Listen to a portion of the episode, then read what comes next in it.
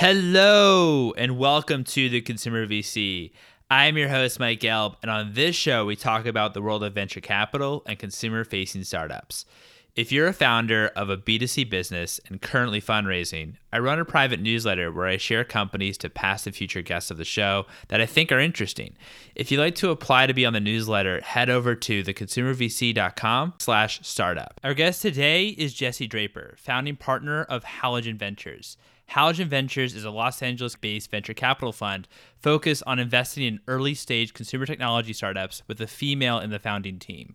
Some of their investments include Hopskip Drive, Clover Letter, and Binti. Previously, Jesse was an actress and founded hosted The Valley Girl Show, where she interviewed some of the biggest names in business, entertainment, government, and technology. She's also a fourth generation VC. We discuss why female led businesses represent such a massive opportunity, Los Angeles as a tech hub, and great advice for founders when asking questions to VCs. Without further ado, here's Jesse.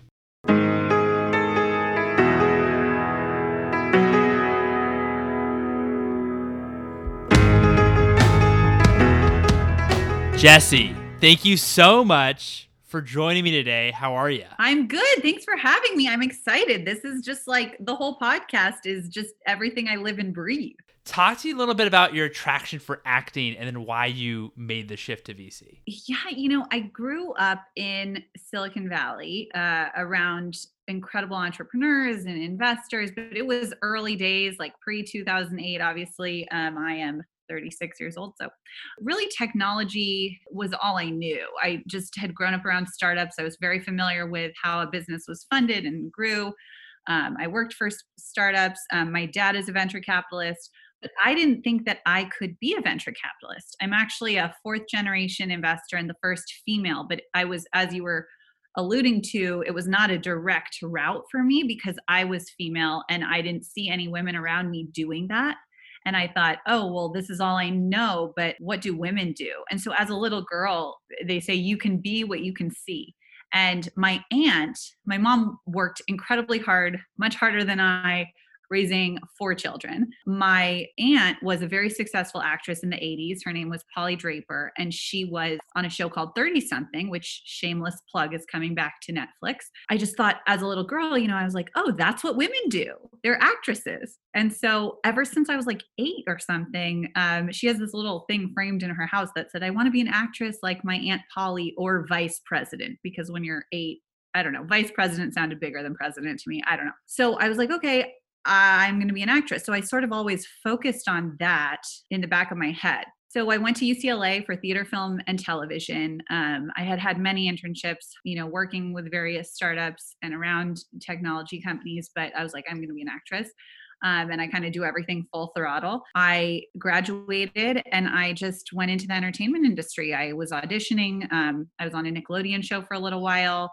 Um, I actually had some pretty great success, I think, as an actress. I worked really, really hard. I um, I got on a whole in a whole bunch of movies. I would do things like every once in a while, an actor will be like, "Hey, can you give me some advice? I'm going into acting," and I'm like, "Just work harder than they do." It turns out people are very, very lazy. And so if you can basically say, I'm the best for the role and you don't have to pay a casting director, I would like read people's scripts and be like, what are you working on? um, oh hey do you really want to pay a casting director to cast that you know three line waitress role like i could play that i could play that definitely you know and they'd be like oh that's that's a great idea and so i got a lot of roles that way i was just kind of like hustling as an actress but i quickly learned i'd go to these cattle calls uh, they were, you know, like 500 people who looked just like me, were probably much more talented. I would walk into the room, they'd be like, turn around. They wouldn't even ask my name. It was very um, degrading as a woman. And I just realized I was doing the Nickelodeon show at that time and I'd filmed six months on and then six months off. And so during the six months off, I'd audition. And so during my final season, or it was the year before my final season, I said, you know what, this year I'm going to do something different. Instead of auditioning, I'm going to kind of combine my two worlds and create a talk show around these incredible technology entrepreneurs that I grew up around. And this was like early, early days of YouTube and Google and Facebook, and no one quite knew about technology like they do today. Like they didn't have the Silicon Valley TV show. And so I started the first ever tech talk show. Now, as you know, there's quite a few, but I know it was the first one because I had like Eric Schmidt, the former CEO of Google, on my show who I thought was absolutely incredible, and no one cared. Like no one cared that I had this incredible uh, entrepreneur on my show. Um, and I was like, you know, like, oh yeah, I have this little talk show out of my like, you know, parents' garage. And I hired my brothers, quickly fired my brothers because they were in high school and they'd like get bored during interviews and like put the camera down. And I'm like, ah, as you saw, like I have Elon Musk here, like please stop. So that that took me into this world that I really knew I was supposed to go into and I understood these entrepreneurs and I was trying to make it approachable. I was trying to make it more fun. I think a lot of people were overwhelmed by the idea of technology like what is that? Like how do you start a company? And so I try to break it down. I did that show for 5 seasons. I worked it was like my own entrepreneurial journey. I was trying to find dis- distribution wherever I could. So I did 35 different distribution deal deals all very non-traditional at the time. It was like where can i find eyeballs? Oh forbes just launched video on their website. I'll start doing some videos for forbes. Oh mashable is this new tech news blog. I'll start doing some videos for them. I got i did that airports and hotels deal where you get on all it's like millions of views kind of passive eyeballs. So i ultimately took it to tv we were nominated for an emmy and after two seasons of the five seasons i did the show i was really frustrated because i was like i didn't think i could go into this business because there were no women and i'm i'm only interviewing men and so I made an initiative to interview 50% women on the show. And it was like I had created this magical magnet, and thousands of women all of a sudden were flocking to the show. And they were way too early for the show. Sometimes I'd be like, uh, You're too early for the show. Love what you're doing. Can I write you a pennies check uh, and be a strategic investor? Uh, I didn't have a lot of money. I was like thousand dollars, five thousand dollars, whatever I could afford at the time. Sometimes I just negotiate some sweat equity and say, "Hey, I'll get you media exposure, and um, I'll get you out there if you know I can get some advisory shares." And some of those deals ended up doing really, really well for me. One I sold for a 25x return on the secondary market in less than 18 months. And I used that little track record then to raise my first fund because at the time it was like I had tried every which way to make money in media, and I had been online, offline, on television, and like back to television from Nickelodeon and then back to like media, as I'm sure you're a little aware, it's just a really broken industry. There's, you know, you you can really only make money with advertising. You know, the network we were on still owes us money. We were barely breaking even. They wanted us to launch nationally, but because in syndication you kind of launch one city at a time and you have to have a sponsor greenlight the whole the whole country and really even like ellen degeneres is in like 12 to 20 cities or something across the country. It's not actually every single city because advertisers target different markets. So i was just like wait you want me to launch other cities? And then i have to like re-edit. I'm already staying up all night you know writing booking overseeing editing on the show. And i got pregnant with my first kid and my husband's like so you didn't come home last night because you were working and you didn't come home all basically last week because you were working because i'd have to turn these episodes around in a week and it was a very difficult thing to do because we had a lot of editing and had to put the music closed captioning which is such a nightmare and so i kind of hit this moment where i was like you know, my husband points out to me, he's like, you know, your investments are doing a lot better than your show is. I'm just gonna be, I'm just gonna be honest with you. and um, he's like, you're pregnant. You need to chill out. Not that I chilled out at all, but he's like, you need to, you need to pick one of these professions. Basically, you can't do everything. And he was right. And because I'd created this ni- nice network of women and this female ecosystem, I mean, I remember when I started calling for women on the show, it was impossible to get them. Like these women who were CEOs, like the five that were CEOs at the time that you would have heard of, didn't want to come on a, a, a, sort of light, fun talk show. They were like, I have worked so hard to get where I am. You are not going to mess it up for me. I want to look like I'm a man, like a man. And I'm just sitting there like begging for mentors, begging for women to come on the show because I knew I had that problem when I was a kid and I didn't want other girls to feel that way where they couldn't go into tech. So I started calling to just all women everywhere. And I am forever grateful to the women of fashion technology because it was Jen Hyman from Rent the Runway, Rebecca Minkoff, the Gilt Girls, who made it okay for then Sheryl Sandberg to come on the show before she'd written Lean In or anything. And that all of a sudden it took off. It was like Jessica Alba and Mark Cuban and, you know, the CTO of the United States of America. And I realized I'd like hit on some pulse with this like women and I could help in two ways with women running companies. One, media exposure and two, funding. And so took my little track record, raised a fund. I pitched probably 500 investors, closed maybe 50 of them. I feel like those are important numbers to share because some people are like, So you raised a fund, I can go raise a fund. And then they come back to me after like three meetings and they're like, Everyone said no. I'm like, Well, how many people did you talk to? You know? And so, so you, you should plan on having about a hundred meetings, I think. But yeah, we focus on consumer tech. We now have about 62 companies. We're on our second fund. Um, we're investors in companies like the Skimm, Carbon 38, which is an international athleisure marketplace, partially owned by Footlocker. Um, we are investors in Glam Squad, Hop Skip Drive, which provides transportation for foster children across the United States. Yeah, we're just getting going. Amazing. Incredible how you're able to use your platform to really help and inspire women.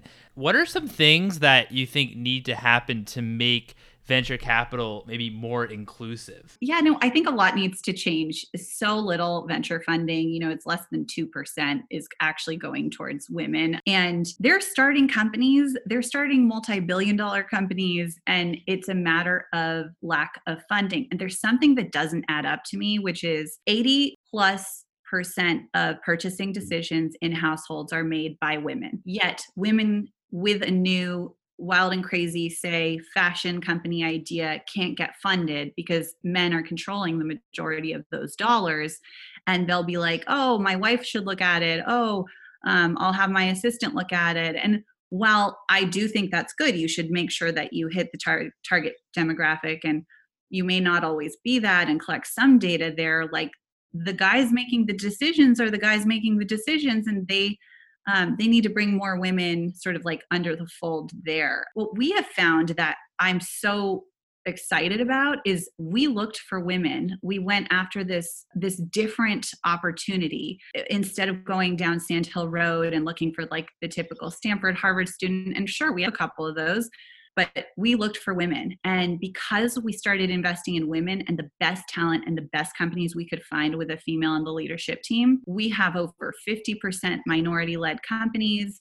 We have ages that range from 24 to 65 uh, in terms of our founders. And I really believe diversity breeds success. And so I think you have to look elsewhere to find that diversity. You can't just go after the same thing everyone else is. So that needs to change. People need to just start, you know, looking in new places. I mean, recently I was talking to two guys from a PE fund and they're like, but there's just no qualified female candidates and i'm like well I, am I'm, I'm happy to send you some because as a vc you're kind of this headhunter too. Like you have 62 companies you want your companies to have great talent. And so people also send you a lot of resumes. So i feel like i place people weekly um, at new jobs. And i'm like i have plenty of candidates who want who are great females who work at a fund and they'll be like oh well we really need like a harvard mba i'm like i can find you one of those.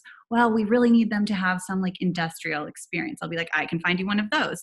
And I mean it blows my mind that they won't just look elsewhere um, and try to build their networks in new ways. I mean, women own the network. There's always been like the female book club. And I know like my husband is jealous of of like my book club. And you know, he's like, I need a book club. Like, what's my book club? Like women get the networking thing. And I think that men don't quite see it always that way. Like they're like, I have my network. I feel safe in my network. I feel safe with my group of friends and really you need to like reach outside. So one start networking dudes. And then and by the way i love men. I have three male ceos in our portfolio which i, I like to always point out with a female founder as well. And i have two little boys and i have an incredible husband who does 50% of the workload at home.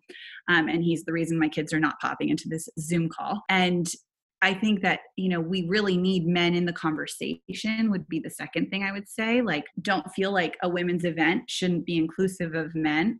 Come in, hear what they're talking about, and try and just listen and understand and see how you can champion women in your circles too, and understand that um, women similarly work with other nationalities and just like more diversity around you will make you be more successful because you'll see more perspectives especially when you're building a business the other thing i um I would say is we need more funding for women, but that starts at the LP level. So those are institutions, endowments, you know, like from universities, fund of funds. And what happens is I go pitch these fund of funds and I have a track record. And they all say, well, you need a track record. I say, okay, well, I've had six exits. Like, you know, we're doing pretty well. And, uh, you know, they say, okay, well, you need a team. I'm like, okay, well, I have a team. You know, they tell me these things that I'm like, check, check, check, check, check, check, check. I'm on my second fund. And they just are like, well, we're already invested in you know, say Sequoia, these five funds, and basically that's going to happen for the next 30 to 40 years. Um, we're going to continue investing in their funds.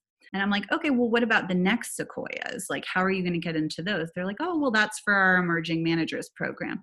Okay, well, what like what do I need to do to get into your emerging managers program? They say, well, we need to get to know you over the next five to 10 years. Okay, so that's not emerging managers. So that would be like established managers like that would be managers who have raised multiple funds and um, probably won't need you in five to ten years.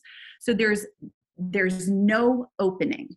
And um, also like i mean i went into one pension fund in the middle of the country somewhere to pitch them and it was a whole bunch of you know older men who just are not quite as open to women running anything and spit out their coffee at me. You know, they were like, wait, I just saw your deck. You only invest in women. Like it was horrifying. And I'm like, by the way, this is not like a bad investment. Like women raise half as much money, they double the returns. This is a deal flow. Like we're, we're seeing more deals than Sequoia in early stage because I, I literally can't keep up because women are starting companies and want women investors. And so I think there's a big opportunity there. We really need the LP level to change. The good news is men like you who are younger and like build helping build this whole community up like i was so grateful in that meeting because at the end of that meeting with the pension fund this younger guy came in and he was like oh my wife uses that company oh i know that company too oh and it was like okay we're going to be okay because like the next generations of men respect women and like are ready to include us. But uh we really need to change it at that level. So let me know if you have any solutions because it's been it's been a crazy crazy world out there. No for sure. First of all thanks so much for for really just opening up about this issue. I spoke with um, soraya at trail mix and she was saying like the similar things. Like one of the things that she was she was saying i'm sure you've also been this situation where I think she went to like a dinner. It was 25, 30 GPs um, and from different funds. And there was three women in the audience. And there was this man on stage who was one of the fund managers of a fund of fund. And, and he was saying how this is networking. I invested in my in these GPs, and then I asked GPs for references to other GPs, and then I invested in those in, in those funds as well. And Soraya was like, "Well, if everyone you're being introduced to are men or are only white, then you're not actually going to reach that diversity and that's not truly networking. It's so true. It is and it's about networking. It's about like as a VC, I think you you put yourself in a p- position to meet as many people as possible. So anyone who's limiting that as an investor in general, anyone who's limiting that in any way is there's a real problem. They're in the wrong profession because if you're saying, oh, I have to approve if you introduce me to someone, or they don't have an entry point on their website where they'll just take cold pitches and they never check that or whatever. Like we try to make sure we're easily accessible. I mean, I've taken pitches through LinkedIn, Instagram, and you can also just cold pitch us through our website. And we really go through those because I think everyone needs a shot, and not everybody knows me. Not everybody knows an investor. So it's about making sure you're, yeah, meeting people off of your typical path. And in Silicon Valley, that's male to male to male to male and it's the same investor to the same founder over and over and over. So I know you're also based in LA. Why you're you really excited about the L about LA as a venture hub? Yeah, I mean, I love LA. I went to UCLA, and um, I think that when I was just getting going here, um, and I was kind of like going from entertainment to tech, uh, I just remember I attended the first Twitter conference, and it was down here, and you started slowly seeing people. I mean, that must have been in 2000 2010 maybe um, and it was at the Skirball Center, and people were just figuring out Twitter, and all the panelists were like people who had the most Twitter followers and how they did it. And you'd never heard of any of these people, but it was like, you know, uh, people who just like tweeted, they tweeted all the time. And that was one of the first times I saw just entertainment and tech crossover in so many ways, like media and tech. And I, I was like, oh, this is starting to really turn into like an interesting hub of technology that's different from the one I grew up in.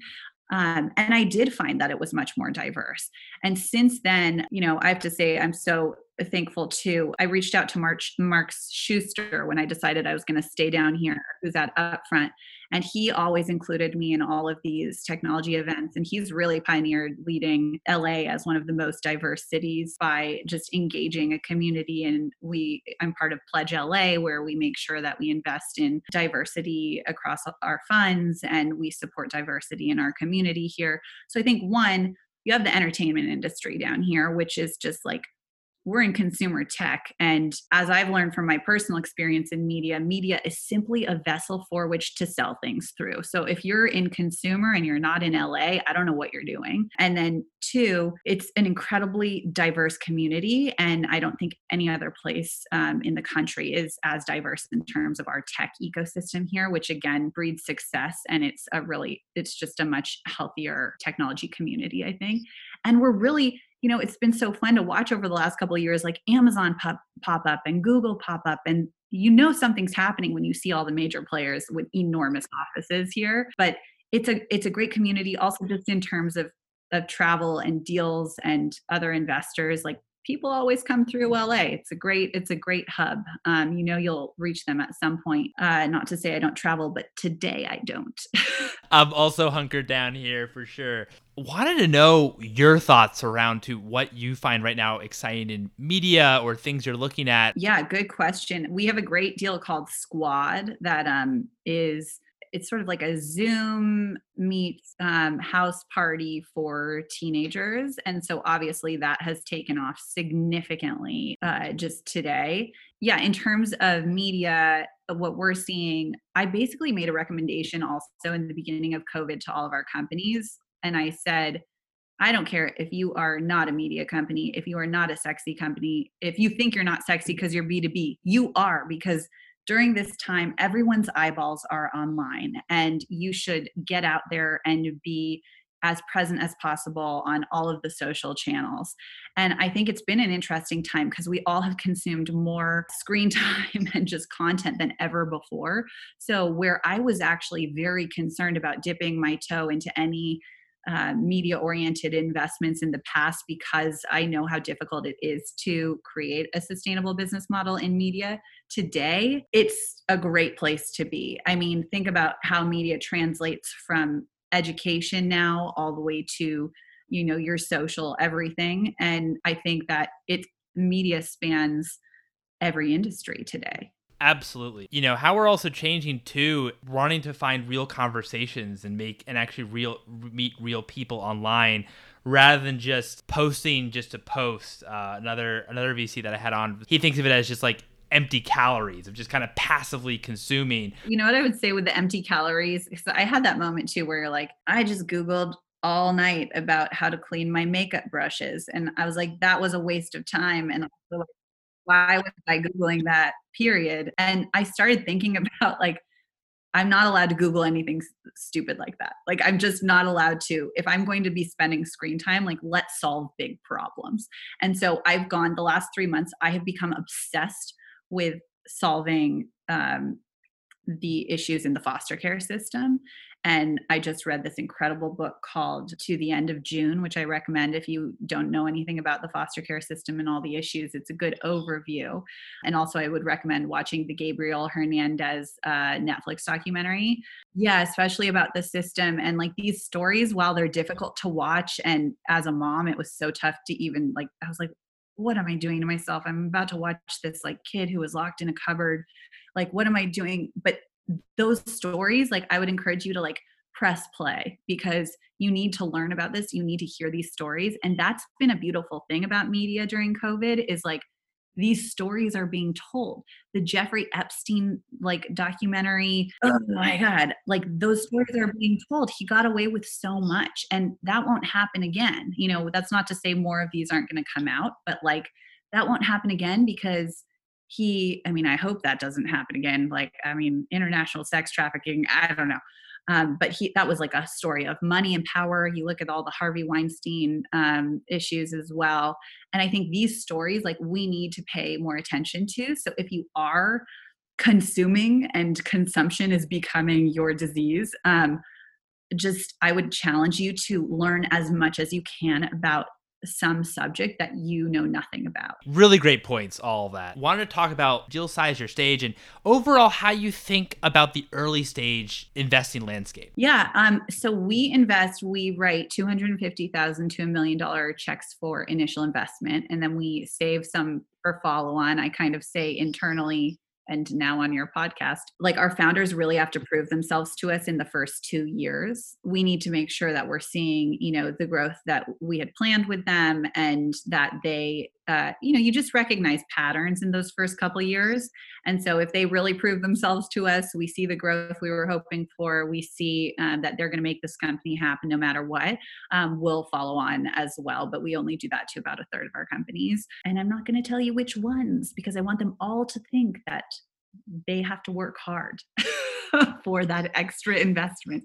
But we, uh, you know, I think about early stage. So we get in usually pre seed, seed. Uh, sometimes we're the first institutional money in and we invest alongside some big angels. I really like to get into the first or second mover in a space. I like the kind of wild and crazy ideas. So, for example, um, you know, six years ago, I saw the first plus size women's clothing line uh, direct to consumer online called Eloquii. We sold it. I, sh- I always say like we sold it and I feel guilty about that. It's like the founder worked very hard to sell it, but they sold it to Walmart, uh, which was a nice return for us. And that then all of a sudden I started seeing all of these plus size women's clothing lines. And because we sold one, everyone was pitching them to us.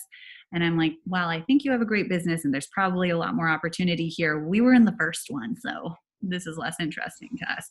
So we really like to see like what's going to be the big deal in the next 5 to 10 years. And so I invest one by looking that way like what's sort of like the first or second mover in a space. And then another way we look at investing in early stage is like how can we solve problems? Like I just brought up foster care and something that got me thinking about foster care was a company you mentioned of ours called Hop Skip Drive. They're an LA based technology transportation company. They started as an Uber type service for families in childcare.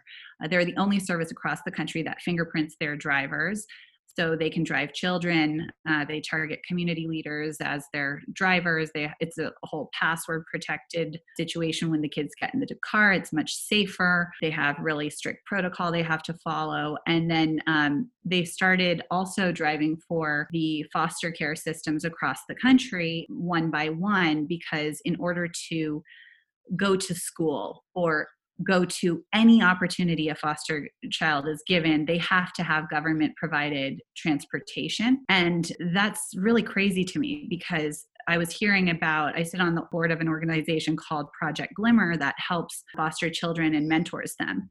And these girls were not able to attend events because they didn't have government provided transportation. And these were events that would really further their careers, etc. And so when you realize you can invest and solve problems with where you're putting your capital and make money i think that's also like a beautiful thing and so sometimes we'll look at issues and problems that we want to solve and figure out what is what are the major players there and what needs to be fixed and find those companies uh, and kind of go the other way. How do you think about being the first mover in a new category? I think it always comes back to the team. And even during COVID, you know, we, it was really tough in the first couple of weeks because we had to change our entire investment philosophy where you're like, okay, uh, I've spent years putting together this investment thesis and our diligence list. And I now have to basically create an entirely new investment thesis in a week uh, for all of our companies. And like, what does that look like? And when my team and I sat down and talked about it, we realized, I mean, we basically then invested in three criteria. It was like, based on our experience with these founders that we've already invested in, can they execute? Can they take this all the way? And then we had a couple of other things that we looked for. But, you know, you're really betting on these people because I didn't anticipate I was going to go into an international pandemic, nor did anybody else. But then we looked at our portfolio and we realized we were so lucky that we had bet on these people who I was always focused on like coachability and being open and like what if that manufacturer shut down? What are you going to do then? Like how are you going to diversify? You need multiple revenue streams not just one and I always was thinking, like, I don't want someone who's stuck in their ways. That's like my biggest red flag when I'm investing. And so I'll throw these crazy ideas out. One of might one might have been like, what if there was an international pandemic? And so our founders, we found are all very versatile and when I sat down or sat down on Zoom with as many of them as I could that first week, I realized they were so far ahead. They were like, we saw a hit to revenue last week, so we're now doing this. And then we realized if this happens, we can launch this other revenue stream. And then, okay, now we're a media company too. Um, and they were so thoughtful. They inspired me. And it, it was like going into COVID, I was like, I feel as though I'm a psychic and this is going to be so bad and no one sees it.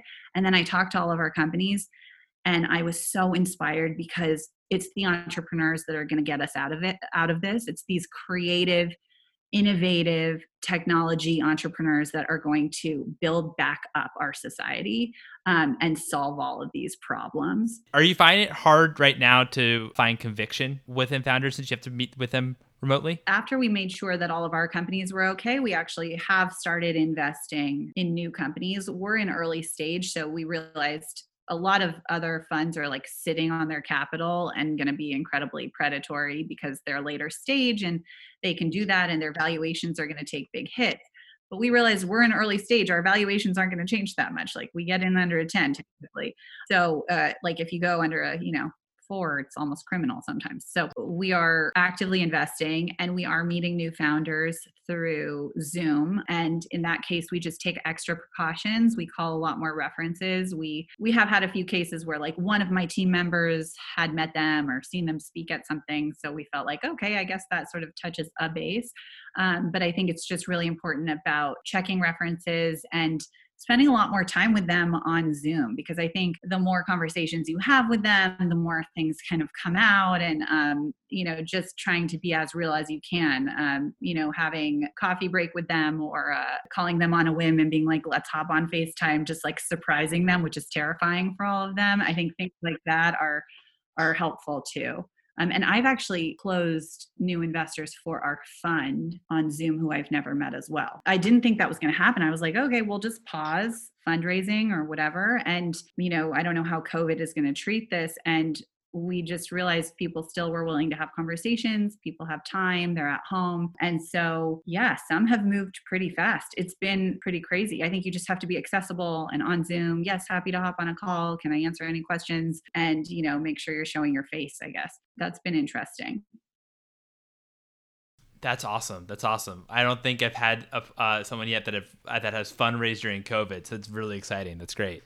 So, what's your most recent investment and what makes you excited about it? Oh, I have so many, but some I feel like I can't even tell you about yet. I'm so excited about them. I, you know, we did just do a really cool ed tech investment that is called Toucan, um, and it's focused on learning other languages in a way where you're just kind of on your screen and you're doing your normal thing like googling things like how to clean your makeup brushes. And then this little pop-up you say like i want to learn spanish or whatever. And then you do the you plug it's like a desktop plug-in for now. And you you start learning spanish words just kind of by accident. They make it this really organic experience where you're just reading your normal normal articles and they'll have a little pop-up that kind of teaches you a little bit about how to speak spanish or talk about makeup brushes in spanish or whatever it is and it's really fun. It's a really cool product and I'm the team's killer and I am so excited about where that's headed because you look at education right now we're about to see sadly a lot of the private liberal arts schools shut down and how are we all going to be educated and how are our kids going to be educated and we're about to see just education tra- transform and we really need it to because education is i think what solves everyone's problems in the entire world. Uh, so we need to make sure that everyone is as well educated as they can be and and unfortunately um, covid's definitely taking a lot of that away from us sounds like a really fascinating company. What's one book that inspired you personally and one book that inspired you professionally? I think I mentioned this book earlier today, but I, I just finished To the End of June by Cris Beam, all about the foster care system. And that has inspired me personally to do more professionally to support the foster care system. I think because there's so many issues in the world, I feel like the foster care system, there's 600,000 kids in the United States foster care system. And to me, that's a solvable problem 600,000 people. Like that's a solvable problem. So I just like solvable problems. So that has inspired me. I recommend everyone read it. And um, it she interviewed just hundreds of foster families and foster children. So it's very well researched, very well written. Um, and then so I would say that was just a personal sort of journey I've taken. Professionally, I love High Growth Startup by Elad Gil. If you are running a startup, I think it's great. They have sort of a chapter on everything and i just think i've read a lot of those business books with like a startup perspective founder perspective and investor perspective and he does a nice job of kind of uh, teaching you about all of it and what you should be thinking about and giving you the good and the bad. It's not like too biased in one way. And so, if you're a startup founder, I would definitely recommend that book. Awesome. Well, we so we have a book page. No past guest has mentioned either of these books, so really excited to add these onto the book onto the book page. I'm a unique butterfly, so I so I'm so happy that I could share these two books. But I, am also like an avid reader, so I love. I just read all the time. I'm reading like Just Mercy right now because um, this this a lot of people are reading right now. But um, that's another really good book people should read. Yeah, High Growth Handbook. Sorry, sorry, Elad. High Growth Handbook by Elad Gil and it's just like one of those good kind of reference books that you want on your desk all the time because you're like, what should my board of directors look like? Or, you know, how do I like kind of think about growth versus profitability? Like, how do I think about that? And and it has real information and Q and A's with um, all sorts of great people too. So it has like real real feedback to back everything up. No, that's awesome. That's I mean, and, and those are very important issues for for, uh, for founders. So that's great. My last question that I asked the folks is what what's one piece what's one piece of advice that you have for founders? One is do your research, but whenever um, I think of founders, I think I love being an investor and I take pitches all day long. And there will be days where I'll take 10 pitches back to back because it's just an efficient way to do it. But as a founder, um, you always think, as I mentioned, I was a unique butterfly uh, because I chose two different books. But as a founder, you always think you're this like unique butterfly and that your company is unique. And you should keep thinking that way because it is. But the biggest opportunity you have is when you sit in front of an investor and you say, like, I'll, I'll say, who are your competitors? And they'll be like, oh, we have no competitors. I'm like, yes, you do. But the biggest opportunity you have is to one, ask the investor something about themselves but two, ask them specifically, what else have you seen like my company recently? Because we see thousands of deals a year, and I think everyone thinks that they're the only one. And so it's like every once in a while that happens, but usually it's like, oh, I saw five like these, like this, I saw five of these, you know, last month or whatever. And I think it's important to know going in that that's an opportunity for you. You should know about all of these competitors. Um, and investors really like are in the know. So I think if you were going to ask a, a, question of an investor, that would be a, a, good one to ask. It's very original. We actually haven't heard that piece of advice yet either. So that's great. Well, Jesse, this has been really great. Thanks so much for taking the time and I really appreciate it. Anytime. I love a good talk show and I ran a talk show. I'm a big fan of your talk show. So um, thank you for having me anytime. And there you have it. It was such a pleasure having on Jesse. Jesse, thanks so much again. I highly recommend following her on Twitter at Jesse Draper. If you could please leave a review on the Apple Podcast app as it helps other folks find it, that would really be helpful. If you have a question you'd like to hear VCs or founders answer on the show, you can DM me and follow me on Twitter at Mike Gelb. You can also follow for episode announcements at Consumer VC. For all episodes, please visit theconsumervc.com. Thanks again for listening, folks, and please stay safe.